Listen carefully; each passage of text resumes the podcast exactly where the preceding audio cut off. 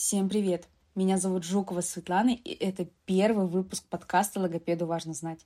Здесь мы обсуждаем темы, которые необходимо знать каждому логопеду и применять в своей работе. Сегодня мы поговорим о том, нужно ли логопеду высшее образование, будет ли достаточно курсов переподготовки, или, может быть, можно работать только потому, что вы сами, как мамы, запустили, в кавычках, естественно, речь своего ребенка и теперь хотите помогать всем другим детям. Сейчас мы будем говорить больше про частную практику, потому что с государственными образовательными учреждениями все более-менее понятно. Сейчас туда можно трудоустроиться только имея высшее специальное дефектологическое образование по профилю логопедия. Но, конечно, тут хочу сделать ремарку, что, увы, у нас и в этом плане раз на раз не приходится. Кто-то работает в саду с переподготовкой, а кто-то с бакалавриатом туда не может устроиться. Поэтому в этом подкасте я больше хочу поговорить про содержание и знания, а не про законодательную историю, которая по сей день решается.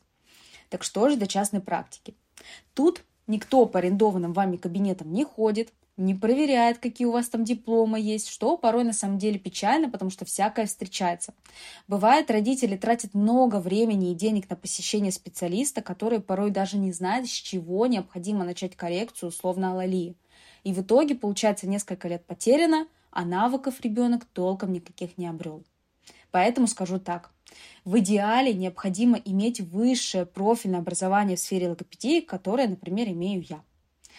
Благодаря высшему образованию у вас формируются правильные взгляды на профессию, на ваше дело, формируются практические навыки, есть надежная теоретическая база, благодаря которой у вас не возникает вопросов, почему у ребенка, например, при произнесении слогов си, сю, ся звук с есть, а при произнесении са, со, су звук с пропадает.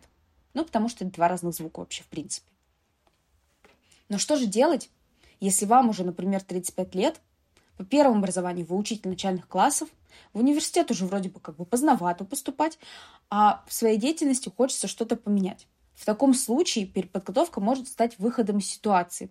Но тут сразу важно понимать, что тот багаж знаний, которые вам не дадут на переподготовке, вам необходимо будет взять самостоятельно. Это, например, познание в области анатомии, неврологии, логопедии, структуры дефекта при различных нарушениях развития, потому что дети могут встретиться всякие. И вам, например, будет казаться, что у ребенка УНР, даже не алалия, потому что вам такое на переподготовке не давали, а у ребенка на самом деле аутизм, и ему совсем другая помощь нужна. Это важно знать. Это важно знать и понимать, потому что это очень важные вещи, незнание которых может навредить ребенку. А я, как выпускница медицинского вуза, придерживаюсь в своей практике правила «не навреди». Не навреди другим людям.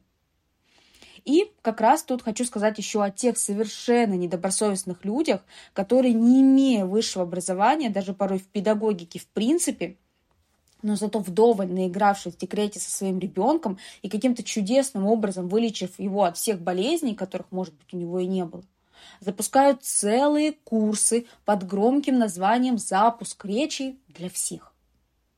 Это, конечно, совершенно противоправные действия, и я против того, чтобы курсы для логопедов ввели логопеды без высшего образования в этой сфере.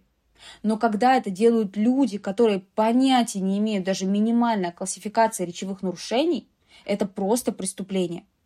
И если вот реально хочется помогать, и не потому что, ну, мне просто нравится играть со своим ребеночком, а потому что понимаешь, что можешь помочь, хочешь помочь, что интересна тема логопедии, тогда необходимо идти учиться и получать должное образование в этой области.